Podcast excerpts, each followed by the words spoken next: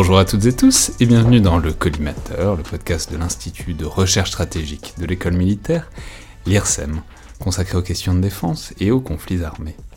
Je suis Alexandre Jublin et aujourd'hui, pour ce nouvel épisode dans le bunker, donc d'analyse de films de série qui touchent à la guerre, aux armées d'une manière plus générale, j'ai le plaisir de recevoir euh, à nouveau François Narol, alors que vous n'étiez pas venu pour un bunker, vous étiez venu pour un récit dans le viseur, donc François Narol que les adeptes du Twitter Défense connaissent bien, ancien officier de marine, euh, notamment spécialisé dans la lutte anti-sous-marine, donc bonjour. Bonjour.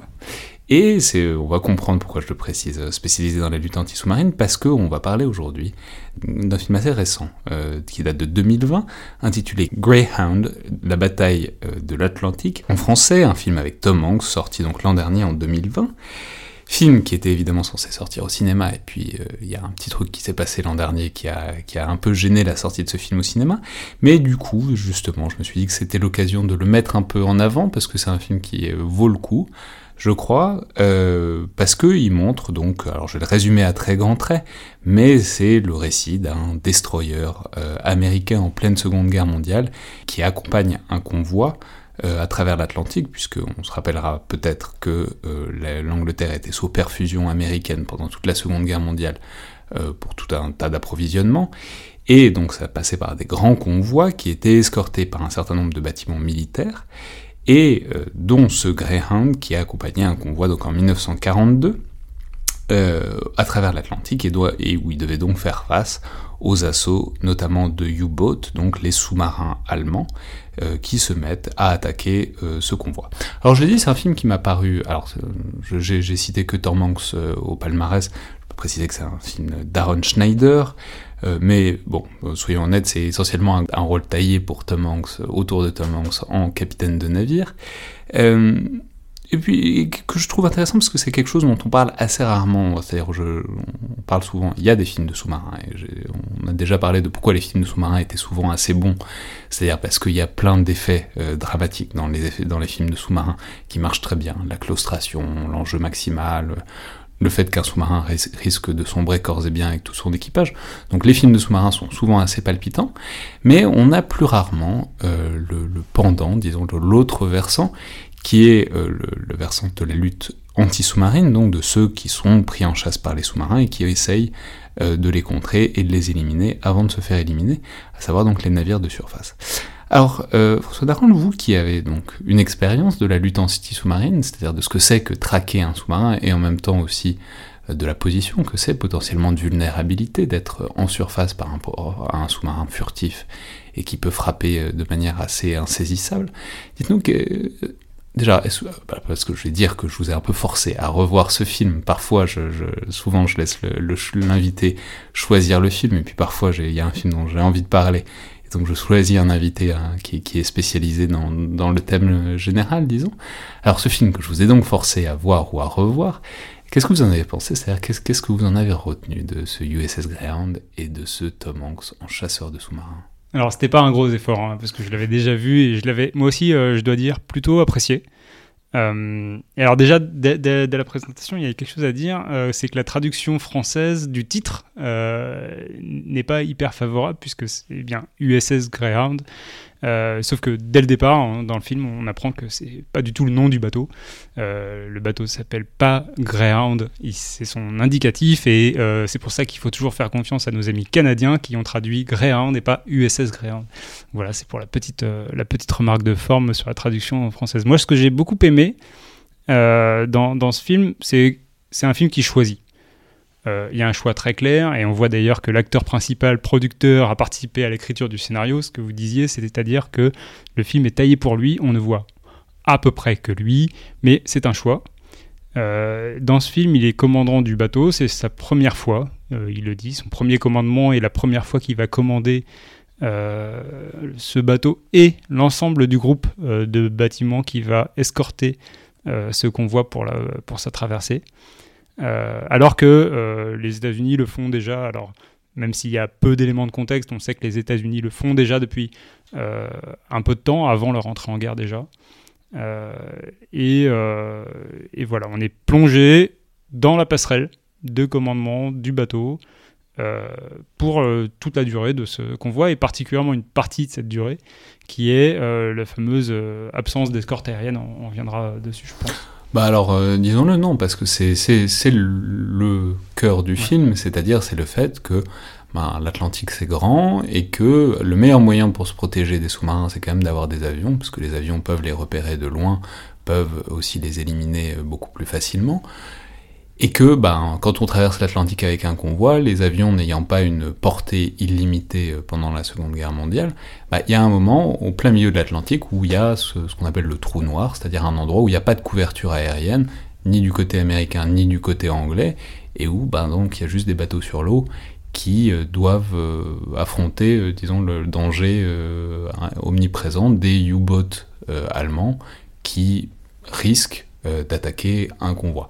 Et c'est ce qu'on voit, c'est-à-dire c'est vraiment, alors on en reparlera peut-être de la métaphore animale, mais c'est vraiment une meute de loups qui est à, qui est à l'assaut d'un troupeau de moutons, on a l'impression, à savoir ces navires donc, de convoi, qui sont des navires qui transportent des marchandises ou éventuellement des gens, mais qui ne sont pas des navires euh, militaires euh, essentiellement, et autour, ben, quelques chiens de berger, en quelque sorte, qui sont là pour garder euh, ces navires et pour faire face aux assauts des loups, mais bon, avec toute la limite que ça implique. On a déjà tout en fait.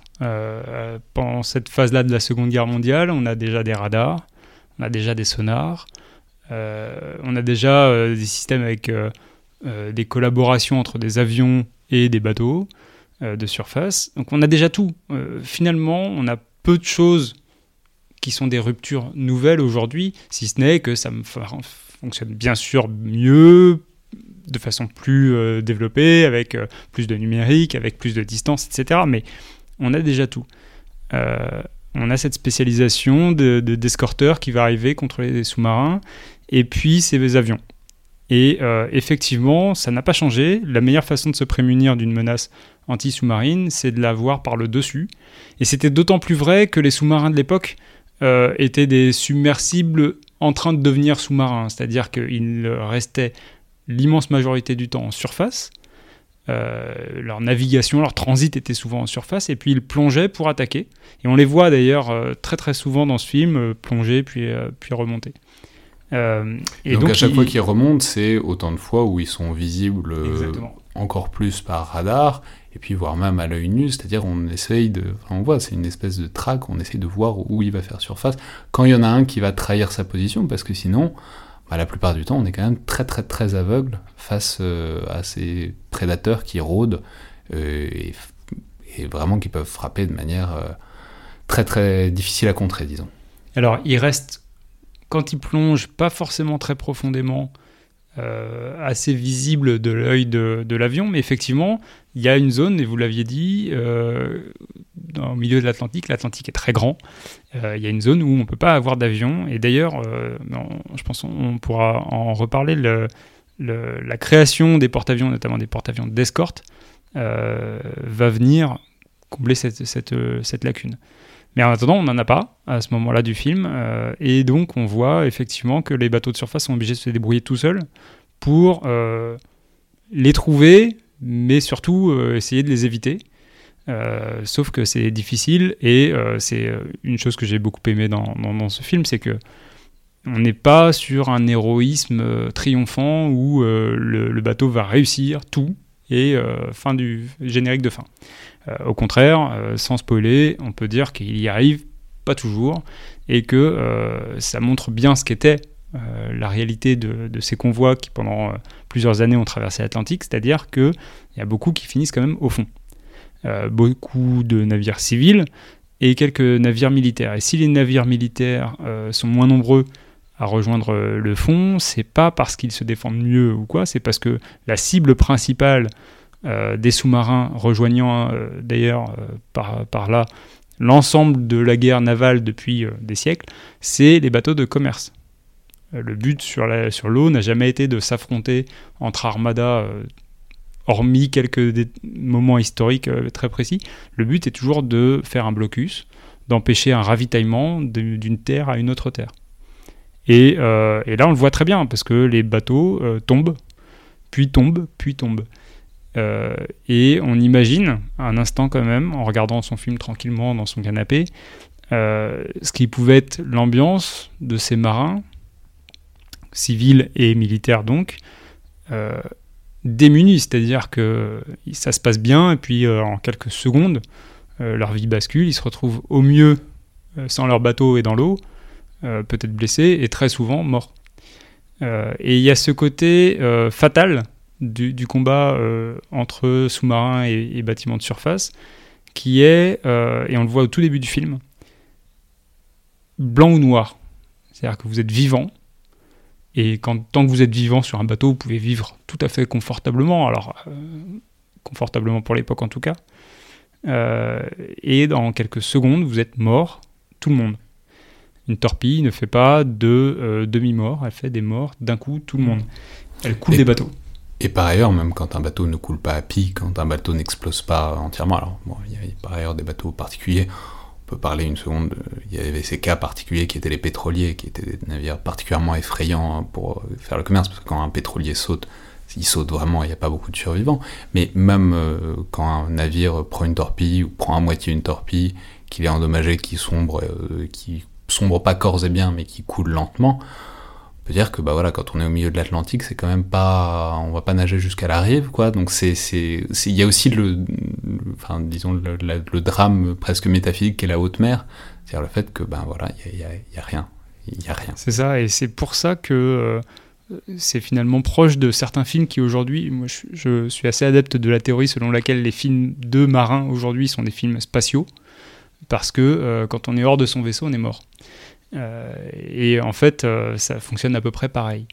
Le, bateau, euh, là, fonctionne en, convoi, en groupe, et c'est pour se protéger mutuellement, pour se récupérer aussi, pour sauver, et on le voit plusieurs fois dans le film, les différents blessés ou en tout cas naufragés, qui fonctionnent en groupe. Mais sans ça, effectivement, au milieu de l'Atlantique, il n'y a rien.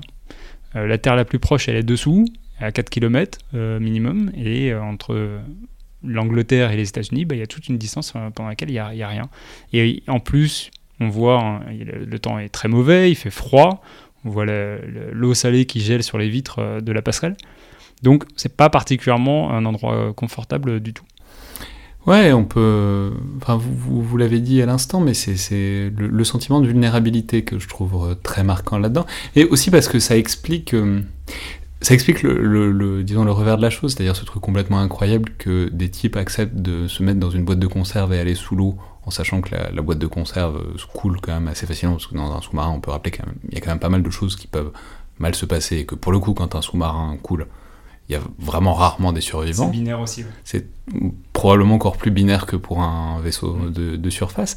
Ça explique pourquoi est-ce qu'on fait ce truc-là, parce qu'un sous-marin, c'est quand même une arme incroyable euh, face à un navire de surface, c'est-à-dire bah, ça subit assez peu le mauvais temps, puisque ça peut passer sous l'eau, et donc euh, les, choses sont quand même beaucoup plus tranquilles quand on est sous l'eau, ça peut aller assez vite, ça peut être très furtif, et si ça se fait pas repérer, c'est quand même une arme euh, assez fatale pour un navire de surface, parce que voilà, une torpille, ça marche très bien, et ça coule très efficacement un navire d'assez loin même. Bien sûr, et tout à l'heure je disais qu'on avait déjà tout à l'époque, mais en fait, euh, ce que vous dites est toujours vrai aujourd'hui, c'est-à-dire que un sous-marin, a fortiori quand ils sont capables de plonger durablement grâce à la propulsion nucléaire et euh, profondément, euh, c'est vraiment invisible.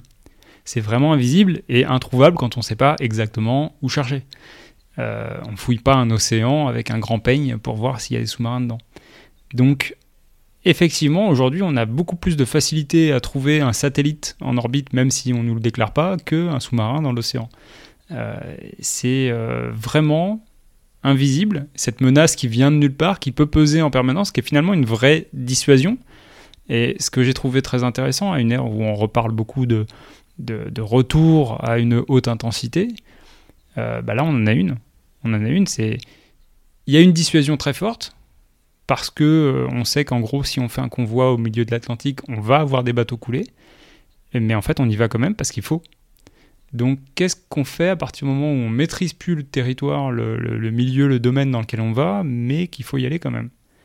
Euh, et, je trouve que ça, c'est très bien, euh, très visible en fait dans ce film. Et puis surtout, ce qui est d'étonnant et que, que ça, ça permet de mesurer, c'est que c'est un risque qui n'est pas calculable. C'est-à-dire, ça peut aussi très bien se passer, un convoi. Enfin, je veux dire, des U-boats, il y en a beaucoup. Enfin, bon, l'Atlantique, c'est vraiment très très grand.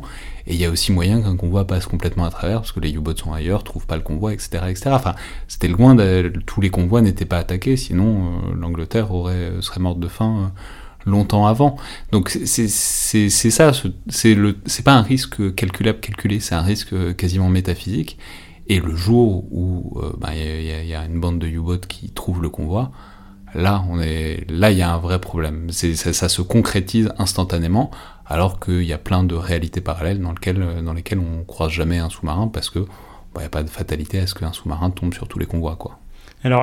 Il y a d'ailleurs euh, le choix, tout à l'heure je disais que le film c'était un vrai choix très assumé, très, très marqué. Euh, le, choix euh, est fait et finalement un peu surprenant pour un film américain de pas du tout montrer ce contre-plan, ce contre-champ. on ne voit que le point de vue des bateaux et les sous-marins, on ne les voit quasiment jamais. On les aperçoit mais on n'a jamais montré dans le film euh, une seconde la position vue d'un commandant de sous-marin, vue de, euh, l'intérieur d'un PC euh, opération du sous-marin. mais on voit quand même un instant, une réplique, le surfacier, qui est le, commandant du bateau de, surface, qui est le rôle de Tom Hanks, reprendre l'un de ses marins qui est content d'avoir coulé le, premier, dire voilà, il y a quand même 50 morts euh, en face. On voit que ça s'estompe au, bout d'un moment dans, le film quand euh, la, guerre, euh, la bataille en tout cas fait, fait, rage. Mais voilà, cette assez rapide déshumanisation ou absence d'humanité, en tout cas montrée en face, amplifie ce côté un peu aléatoire de peut-être je vais mourir, peut-être je vais survivre, non pas à la journée, mais à l'heure qui vient. Et quand on rajoute à ça le fait que, comme je disais tout à l'heure, la météo est mauvaise, ça bouge, ces bateaux qui n'étaient pas confortables euh, du tout, on est en pleine nuit souvent, puisque c'est quand même plus facile pour le. L'avantage est au sous-marin quand il attaque la nuit, euh, parce qu'il se fait moins voir. tout ça devait être éminemment stressant, long, et euh, on parle de, plus de 50 heures, et globalement, on voit qu'il les passe euh, réveillé en permanence. Hein. Euh, il y a même d'ailleurs toute une sorte de gag, si je peux utiliser ce mot-là, sur le fait que dès, qu'ils veulent, dès que le, commandant veut manger quelque chose, il se fait attaquer. Donc la conclusion qu'il en tire assez vite, c'est qu'il va pas manger, il va pas dormir. et voilà, ça, rajoute, et ça, je trouve, c'est assez bien montré, ce côté pas psychologique, mais voilà, cette, tension et cette fatigue qui va s'installer que nous on voit euh, quasiment tranquillement comme un film d'action, mais qui dont il faut pas oublier que ça a été vrai en fait. Ouais, et enfin j'aimerais parler un petit peu de, l'imaginaire, c'est-à-dire, bon là, particulièrement avec ce que vous mentionnez de la nuit, on voit qu'il y a une image qui est très forte, qui est une image animalière, qui est l'image du loup, euh, en tout cas du prédateur euh, sur le troupeau, particulièrement du loup, parce qu'on sait que les loups attaquent favorablement plutôt la nuit. Et on voit que c'est une image qui est tout à fait intégrée par euh, les protagonistes. Enfin, c'est-à-dire, il y a un moment où le, sous-marin parle à la VHF euh, à Tom Hanks et il se met à hurler comme un loup, etc. Il se met à dire on est les loups, on va venir vous manger, etc. C'est, c'est, c'est... Enfin, je sais pas ce que vous en avez fait de ce truc très étonnant, je trouve, de, de se penser comme un animal, de s'animaliser euh, pour, en quelque sorte, je sais pas si c'est magnifier ou en tout cas euh, rendre plus concret ou transposer son rôle dans la guerre, se donner une identité en quelque sorte qui soit une identité euh, primale, animale en tant que guerrier quoi. Ça va être difficile pour moi de ne pas imaginer qu'on évoque deux secondes un autre film euh, s'agissant des sous-marins qui utilisent cette métaphore ces derniers temps, mais en tout cas. Vous y êtes allé tout seul. Hein, mais non, je pense que effectivement c'est fait de façon relativement subtil, je trouve, dans ce film-là, sans insister dessus, mais c'est vrai que la musique vient beaucoup insister, puisqu'en fait, on entend quasiment les mêmes notes de musique tout le long du film, hein, euh, sur ce bruit, euh, et du sonar, et de ce qui pourrait être une sorte du bruit du sous-marin, mais qui est un peu euh, fantasmé. très voilà mis en musique avec ce côté loup et je crois qu'il y, a un phénomène historique c'est à dire qu'effectivement le côté meute de loups. Ça, c'est quelque chose qui est très vrai de cette époque des U-boats et qui n'a pas, à ma connaissance, été reproduit beaucoup, en tout cas dans le monde occidental, depuis. Est-ce qu'on l'utilise toujours cette métaphore? Je, ne sais pas. Je pense qu'en tout cas, les armées et les animaux et les patchs et les euh, logos et les, euh, insignes, etc., c'est très présent. Euh, pour autant, aujourd'hui, les sous-marins se sont, j'allais dire, émancipés, vivent tout seuls. ils peuvent tout faire tout seuls, quasiment. Et en soi, le sous-marin est déjà, pour un bateau de surface, suffisamment l'objet de la concentration, de l'attention, euh, des équipes notamment spécialisées en permanence, euh, que je n'ai pas souvenir qu'on ait utilisé beaucoup de, noms d'animaux, enfin, voilà, de, bêtes pour, euh, pour les représenter. Non, mais je reste une seconde sur ce que vous disiez, sur les, effectivement les patchs, les animaux, les. c'est bête, hein, mais il y a un paquet d'opérations qui ont des noms d'animaux, qui ont des noms d'éléments naturels d'une manière générale avec à penser à Serval encore il n'y a pas si longtemps. Euh, je sais pas, comment est-ce que vous le comprenez ça, vous, cette, euh, cette appétence pour euh, les animaux, les... alors spécialement les prédateurs d'ailleurs, euh, que dans les armées alors la marine n'est pas en reste puisqu'elle a toujours ce qu'on a coutume d'appeler la ménagerie, qui sont les bâtiments écoles avec jaguar, guépard, lion, tigre, etc. qui sont les bateaux sur lesquels on fait nos classes au passage quand on apprend à naviguer. Euh, mais euh, effectivement, euh, il y a le fait d'être à l'affût, d'être chasseur, d'être prédateur. Au fond, on en revient à un message qui est clé dans, dans le film, c'est on est chasseur ou chassé, souvent les deux en même temps. On est sur un même territoire et probablement l'un des deux sortira pas vivant.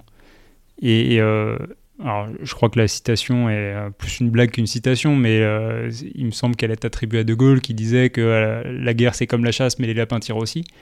Euh, bon, bah, effectivement, euh, il y, a cette métaphore assez facile euh, qui, revient souvent de prédateur, de prédation.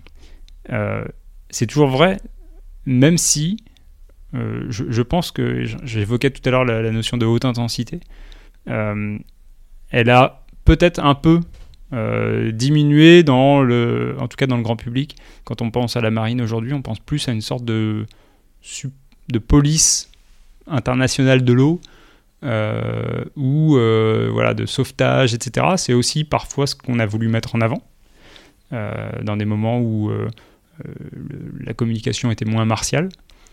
Mais néanmoins, effectivement, si on a des moyens aujourd'hui de lutte anti-sous-marine développés, c'est vrai aussi pour la lutte anti-aérienne, c'est vrai pour globalement tous les domaines de lutte, c'est pour combattre. Donc effectivement, on, revient sur une notion de, combat qui est, très, euh, très poussée et euh, qui est mortelle et qui ne peut être que mortelle, en fait, quand il s'agit de sous-marins.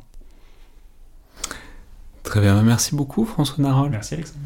Alors je rappelle donc euh, ce film donc, intitulé Greyhound en anglais, traduit USS Greyhound, la bataille de l'Atlantique, qui était disponible sur Apple Apple TV il se trouve assez facilement, on peut se le procurer euh, sans trop de problèmes. Euh, donc film d'Aaron Schneider avec euh, et écrit par Tom Hanks, qui a vraiment fait un, rôle à sa mesure, disons, et dans lequel il est, je, trouve, très bon, et qui a, encore une fois, le mérite de mettre un coup de projecteur sur une période et une partie, en tout cas, de, de, la Seconde Guerre mondiale dont on parle pas si souvent, c'est-à-dire euh, les flottes et les flottes hors des. On parle parfois de la bataille du Pacifique, etc., c'est-à-dire des combats de porte-avions, de plein de choses.